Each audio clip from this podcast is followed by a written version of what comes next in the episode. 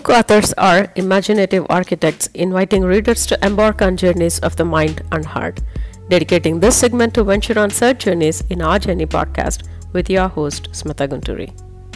Hello, everybody. I have Shanita Liu with me today. She is an author of a book called Dear Durga. Thank you for being here, Shanita, and thank you for your time. Please go ahead and tell us why did you write this book and what is the story behind starting it? Thank you so much for having me. Um, so, I published my very first self help memoir earlier this year, and it's called Dear Durga A Mom's Guide to Activate Courage and Emerge Victorious.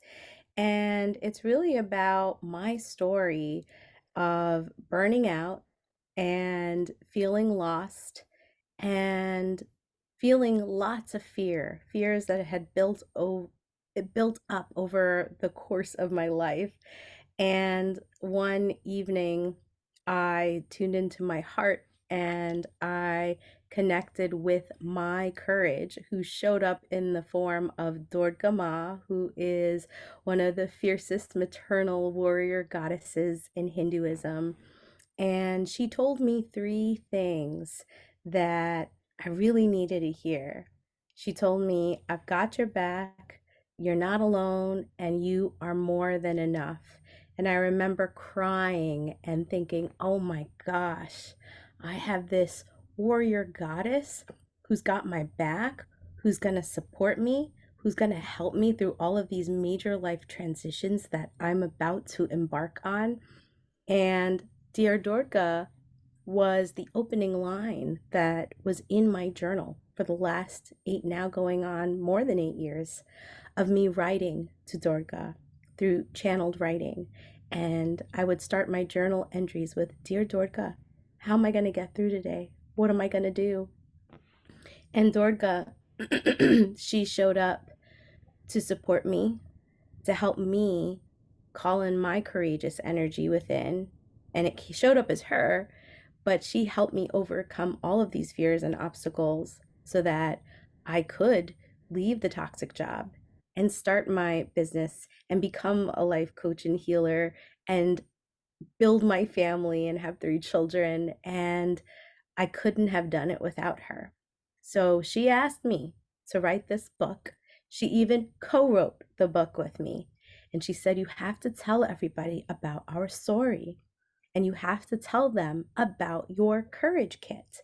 And the courage kit is just a framework that I teach and share with readers to help them to walk them through here's where you start. Here's where you activate this courage and this is how you keep it alive. That's interesting when you say everybody will have fear in their life. So when you're talking about like burning out feeling lost and fear what is that one fear that you're like most scared of that you don't want to have it in your life and how did you fight with it Ooh, that is a big question. And I had so many fears, but I think one of the biggest fears I had was that I wouldn't I wouldn't be enough as a mother because when I had this critical moment with Durga, I wanted to start a family. And after leaving the job that was burning me out, I got pregnant with my first child. And I remember we were going through so many changes. We were moving into a new home. I was starting a new business. I didn't have a clue. And I just remember thinking, how am I going to support this child? I'm not employed. What am I going to do? I don't know what I'm doing. And I'm still trying to figure out my own life. And I think the power of Ma and her maternal protection and energy supported me with calling in my maternal power. And I think together and me calling my calling in my courage and calling in her that has really helped me show up for my children and for my family what is the process like when you were trying to come out or step out of the fear though you got the calling and you felt like yeah Durga Ma is with you to help you through the process but there will be like human fear still existing in us so what was the process like like for uh, for crossing that line for you from fear to that courage point Oh, yeah, the process was so messy because I had so many fears. There was a lot of ugly crying. There was a lot of mental health support that I had to get. I was in the mental health and wellness space as a life coach, but I found myself going to other coaches to get coaching as well as therapists to support me with healing some of these wounds and changing some of these cultural mindsets and behaviors that weren't serving me, but that I had been carrying out for so long because it became habitual. And the journal writing was really very cathartic for me to be able to write to Dear Durga almost every day and say, Hey, I'm feeling lost. Can you help me? And she would reply back. And through channeled writing, I'd be able to write down what she'd say. And some days it would be like, You're fine. And some other days it'd, it'd be like, Put the dishes down. You're not getting that done today. Go take a nap. I mean, she just felt like my confidant to give me the advice and support I needed when my own inner critic couldn't do it for myself.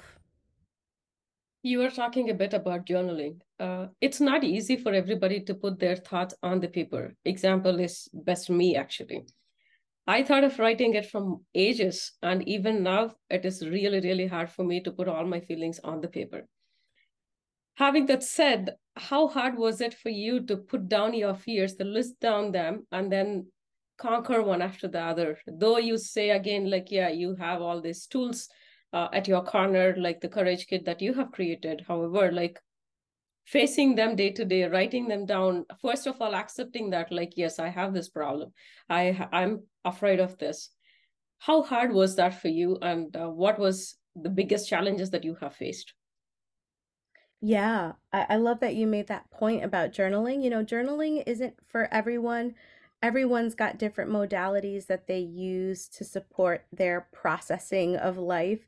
Because I have been a writer all my life, writing has always been a space for me to let out my feelings when I didn't have anybody to talk to about my emotions.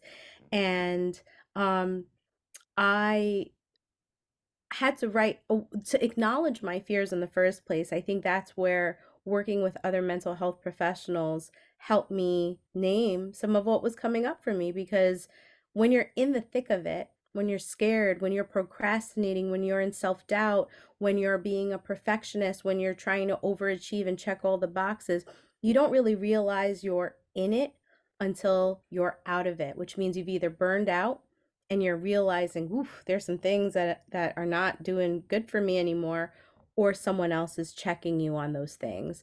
And so having other human beings around me to help me acknowledge what these things were and the symptoms and how they were showing up in my life day to day, week to week, month to month, that's when I was able to articulate it and put it down. But it wasn't just writing it, like I had to change my habits. You know, self care started, that term started to boom you know, eight years ago, people were starting to realize, oh, burnout is a real epidemic, you know? And so I had to walk my talk in terms of carving out time and space for myself every single day, no matter how busy it got, to start tending to me. Because when I was coming from a place of depletion, that is when fear swoops in. So, for anybody who's listening, if you are tired, if you are depleted, if you are burned out, your fears have prime ripe stomping grounds to come through and annoy you and bother you and talk you out of all the things that mean mean something to you. But when you are able to connect and fulfill yourself and start working towards that it creates more space for courage to come through and say hey fears we don't have we don't have time for you. Go away you know when you're talking much more about like the fears that you were facing are like yeah you crossed across. But there will be a root cause of where is the fear coming from in the first place. Do you have any backstory for that that you started having fears for this reason or like feeling of i'm not enough from some roots that you have brought up with or like you were treated by somebody or something? Do you have any example like that Yes, for sure. And I share a lot about that in my book. And so there are multiple layers of this.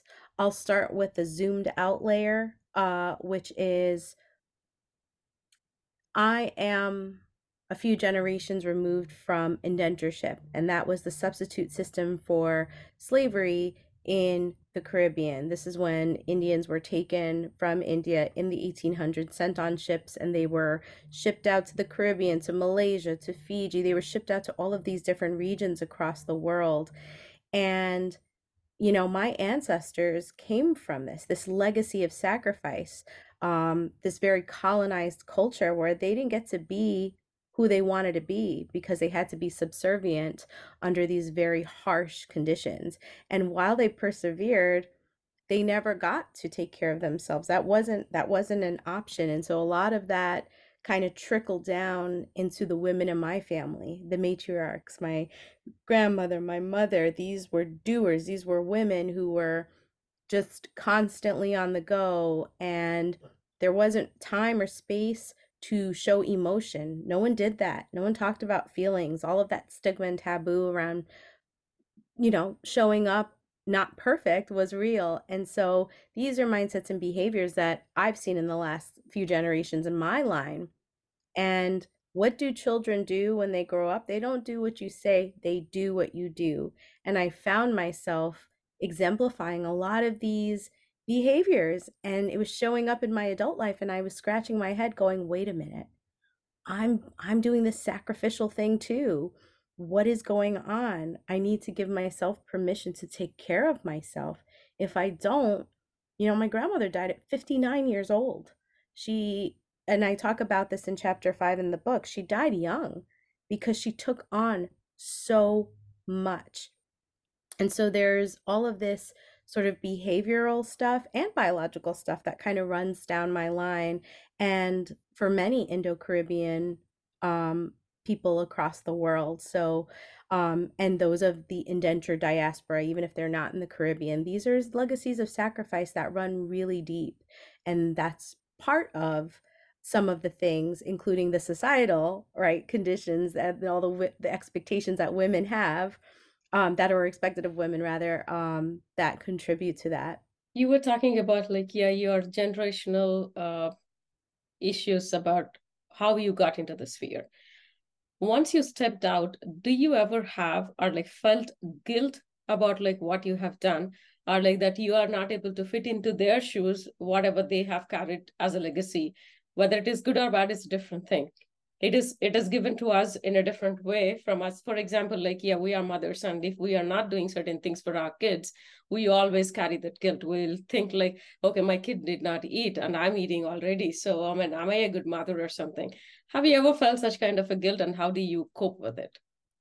Oh the guilt is so real. I'm glad you named that. And um yeah I feel it every day. Like especially mom guilt. Mom guilt does not go away. It just does not. It doesn't. It just it just changes forms as your as your exactly kids grow. And so, I certainly felt a lot of guilt. Even just guilt making decisions to say I'm going to leave this decent paying job because I can no longer work. You know, ten to twelve hour days, and or my soul is not happy. Like I felt guilt every single step of the way as I was making these life changes to support my own mental health and well-being and to prepare myself and setting the foundations for building my family and building my company and building this new phase of my life that I was trying to enter into um and the guilt doesn't go away but what I would say is that it gets less potent over time when you continue to remind yourself and call in your courage and say hey you know fear is telling me today that I shouldn't take that walk outside, even though those 20 minutes could really clear my head and set me up for a good day. What do I do? And so I'm I'm teaching folks how to activate their courage, right? It may not be a warrior goddess for for this person. It might be a tree, it might be a mountain, it might be your late grandma. Who knows? But the point is is that this energy will look and feel true for you. It will come through. It is inside of you. It is accessible 24/7.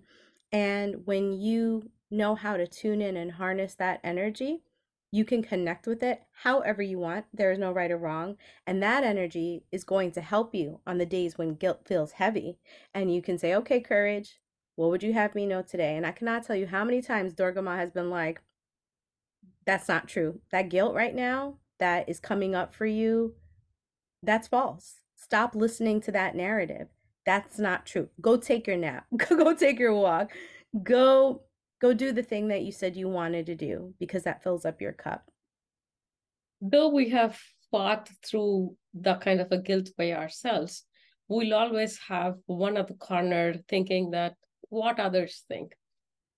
Have you had that corner as well? Like, yeah, when you go take a nap, leaving your kids, somebody sees what would they think about like i'm leaving my kids and i'm going and sleeping or like yeah whatever your well paid job whatever you're going through through the mental health or like you don't like it it is not for your soul. Those are your feelings. But for the people to look at from outside it is like look at her she's just leaving some well paid job for whatever the reasons it is and why is she even doing that? So have you ever had that feeling like what others think and you have to fill their cups Absolutely. And I talk a lot about that in the book because I felt guilt about honoring myself and tuning everybody else out. And it taught me two things. One, this is my life.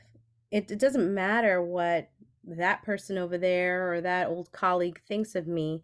And if you do find yourself in an environment where all of these people are not supporting the decisions that are going to support you, then you need a new support system.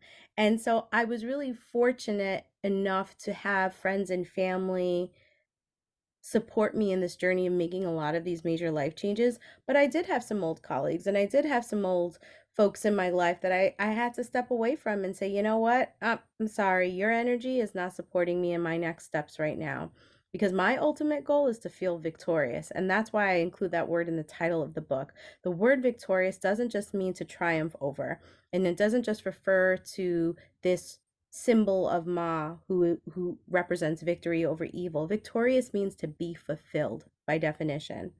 And so no one else outside of me is going to do that. The only person who can fulfill me is me. And I felt very scared about what other people would say. It's a huge component of the South Asian diasporic culture.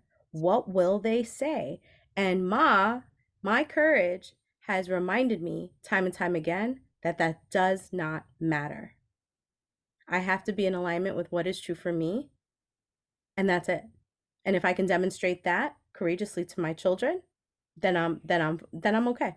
Then I'm fine you're talking about fulfillment. What is fulfillment for you? That's a great question. Fulfillment for me is anything that makes me feel satisfied and feel okay. So it could be as simple as eating that piece of milk chocolate that like makes my day or it could be taking that 30 minute walk outside at the park nearby because I needed fresh air and I needed sunshine it could be so simple. But I have found that I've stopped asking myself what makes me successful, which is laden with all of these benchmarks and all of this pressure and all of this achieving. And I've reframed that to what makes me victorious. And when I change it to that, not only am I happier, I'm a nicer mommy, I'm a nicer person, I'm a more productive human being at work. You know, like it will trickle into your personal and professional worlds when you when you are fulfilled for yourself. You spoke about your courage kit and i have read it somewhere uh, saying that there are four points that you cover in your courage kit active align elevate and act. So what what are those things? What does they mean to you and how do you actually define them from your words yeah. And so this courage kit evolved, it was kind of got birthed as I was coaching my own clients and I realized fear is at the bottom of everything, right? And so what are we going to do here? Um, activate. It means how do we ignite that courageous energy that's so dynamic and wise inside of you? How do we tune into our heart and do just that? So that's what activate is. Then align. Align means what do I need? what do what do I value? What is important to me? And how do I connect to that. Because if I'm disregarding that, I'm going to get derailed in a heartbeat. And so that's what alignment means to me. You got to be in alignment with what you truly want. Then there's alleviate. I can't be courageous if I'm burned out all the time. I can't be courageous and make my dreams come true when I can like barely get through the day, you know? So alleviate are all of the different modalities that I employ to feel not just feel fulfilled but to like take care of myself on a mental physical emotional and spiritual level. And then act is how do i not just take courageous action but stay in it to win it? How do i continue to stay courageous even on my hardest days even on the days where i get rejections and disappointment and i'm not meeting this the bar the standard that i set for myself which happens often and so i have to call my courage who has to remind me you're not a failure and that thing didn't work out, but guess what? This other door is going to open for you soon. So, those four things, those phases, are what I take the readers through to support them with figuring out what works for them. I have a framework I share, but at the end of the day, it's all customizable. What works for you? And how do you how do you continue to keep that courage kit alive for yourself so that you can keep right showing up for yourself courageously and victoriously. You talk about mental health a little more. So what are the mental health issues that you had? And today people are facing mental health issues throughout the world. Previously it was not identifiable or like people brush it off saying like it's nothing. You can go pray yourself or like you can do these kind of self-love activities. Though they say all of those things it's not easy to fight through that mental health by yourself or like even if you're getting help too. But for somebody who is actually fighting through that mental health issues what would be that one suggestion that you would give as a basic thought for them to actually start fighting it? Yeah your mental health is so important and i'm so glad there's more dialogue about it but there's still so much stigma and taboo. And mental health is simply starts with checking in with yourself. How am i doing today? How am i feeling right now? What is this about and checking in because we will we will trudge through the emails we will trudge through the day job we will trudge through taking care of our children and commuting home and doing all the things we have to do right to pay our bills and to be alive. But when you press pause and you check in with yourself that in itself is a powerful act of seeing what's going on up here. But mental health support is available and it means and it's it's not accessible to everyone so there's a difference. It's available not always accessible.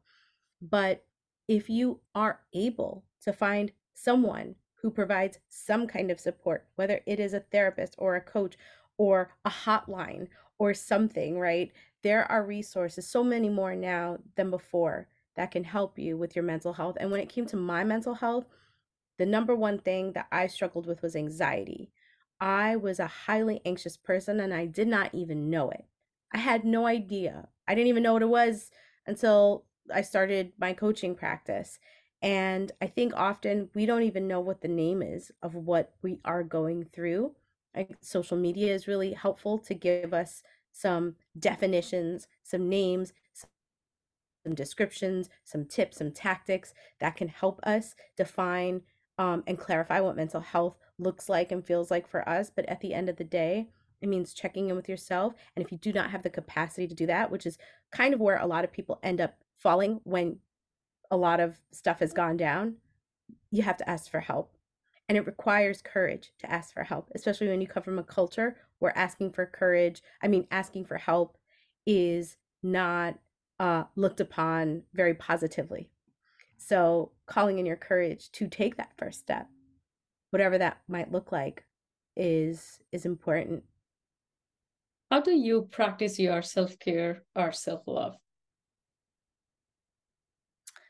I am a work in progress. I have three small children, and so I wish I had more of a structured day-to-day schedule, but these little people um there's all kinds of stuff that comes up on the fly and i have to be ready for it and flexible um but i will say that if i can steal away at least 20 minutes in the evening for myself to not scroll on instagram and to not hear the noise of the TV news or to just be away from everyone and everything to gather myself, that alone can be self care.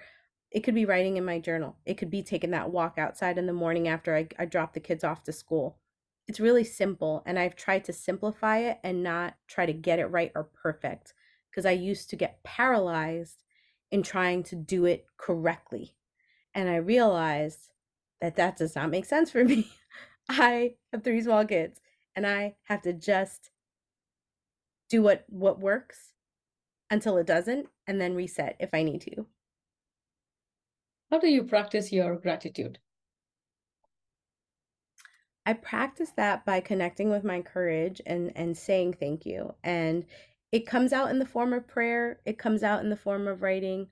Um and I have other like spiritual and energy healing modalities that I dabble in as a, a healer practitioner. And so I find that like embodying the gratitude and and doing the practices I think also support me with that. What is that one thing that you have valued before and after your transformation you don't value it anymore? Ooh, that's a good question. If you asked me this last month, I don't know I would have been able to say this, but I've been doing a lot of work on myself recently and um as I as, as I always am and I used to value what other people think, the external facing world, the followers on Instagram and LinkedIn, um my my communities. I I wanted them so desperately to see me as this um the success.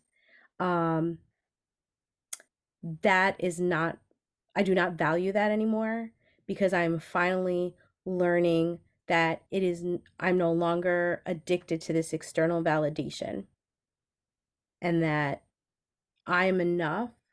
Ma reminds me I'm enough. And Sure, do I want to share my victories and wins with my community? Yes, but I'm not relying on it to keep me going. What is success in your words? It's interesting because I, I actually don't really use that word anymore because the word success creates a lot of pressure. Um, it makes me think about benchmarks.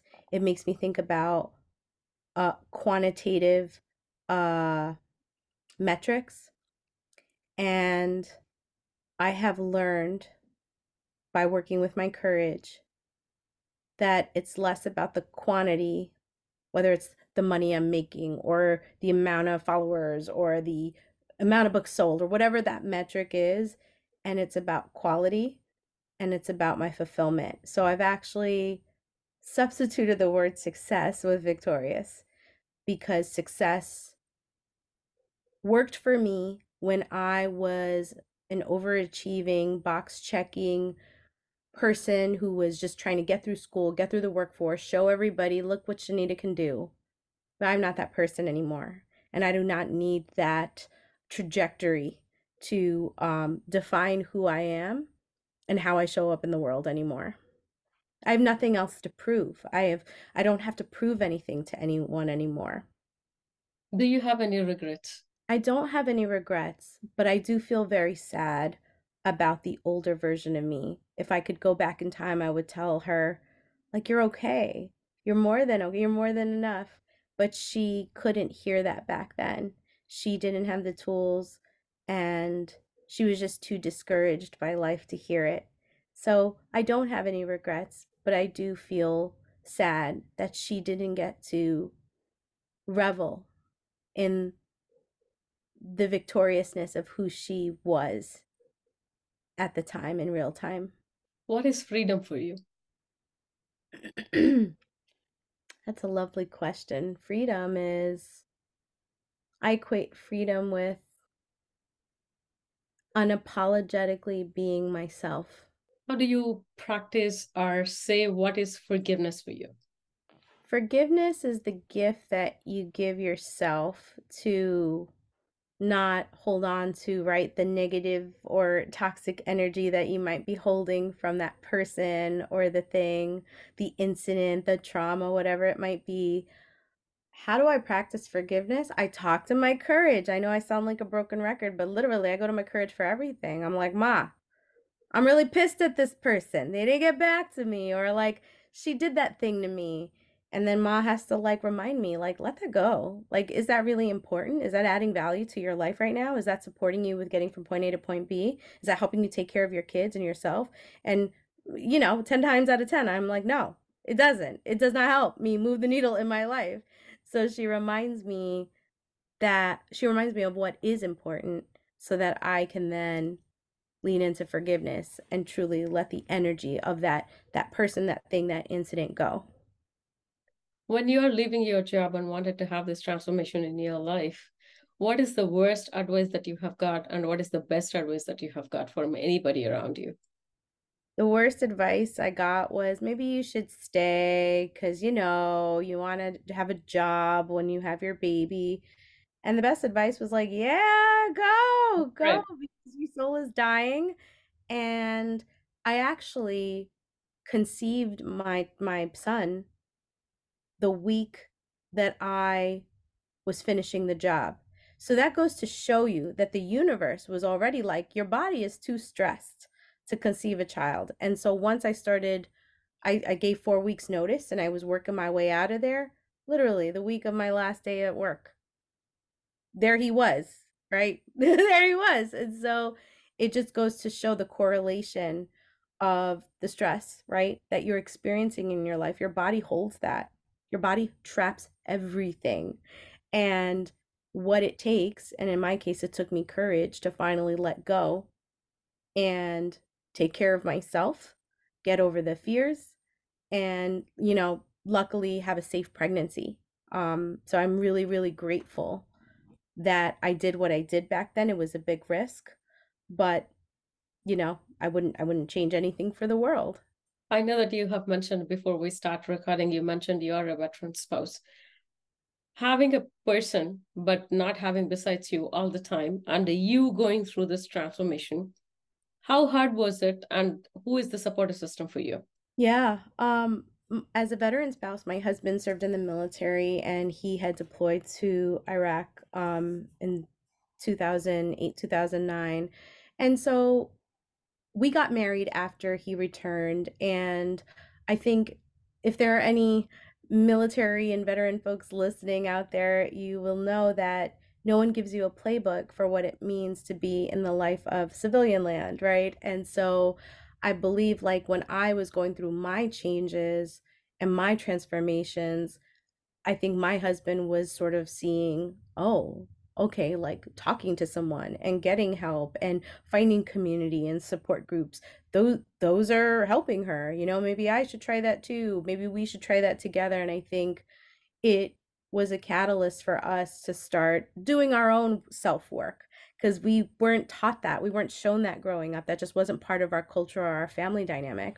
So, this sort of self help, um, personal growth journey, I think by me just showing up for myself and and for us as as a couple, right, we were able to kind of start doing that work and continuing to do that work um, for ourselves. What is that one thing that usually people say, like, I wish I would have known this earlier? So is there something like that for you that you always think like I wish I would have known this earlier, not to waste this kind of a time or like not to go through that kind of um depressed, not depressed, like a mental health moment or anything? Was there anything for you in that way? I wish I would have known I had access to my courage.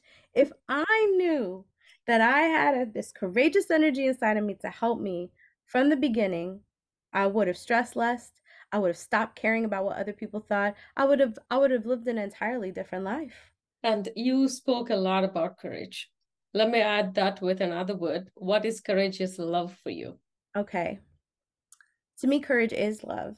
To me, courage and love go hand in hand. They both come from the heart, and the heart is where we, that heart chakra is where we um, not only love on others and give to others, but we also receive love and care, and we are loved on.